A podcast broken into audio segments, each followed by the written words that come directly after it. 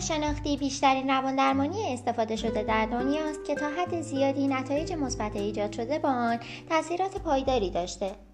درمان شناختی با موفقیت برای کمک به بیمارانی با افسردگی، حمله های حراس، ترس، استراب، استفاده بیش از حد از الکل، اختلال خوردن، جنون و بیشتر مشکلاتی که مردم را به درمان نیازمند می کند استفاده شده است.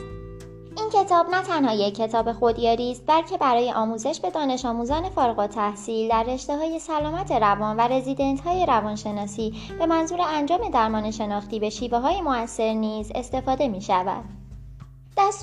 های سریح آن به درمانگران و خوانندگان کتاب کمک می کند تا بیشتر طبق اصول درمان شناختی پیش بروند و در پی آن کیفیت درمان و زندگی خود را بهبود بخشند.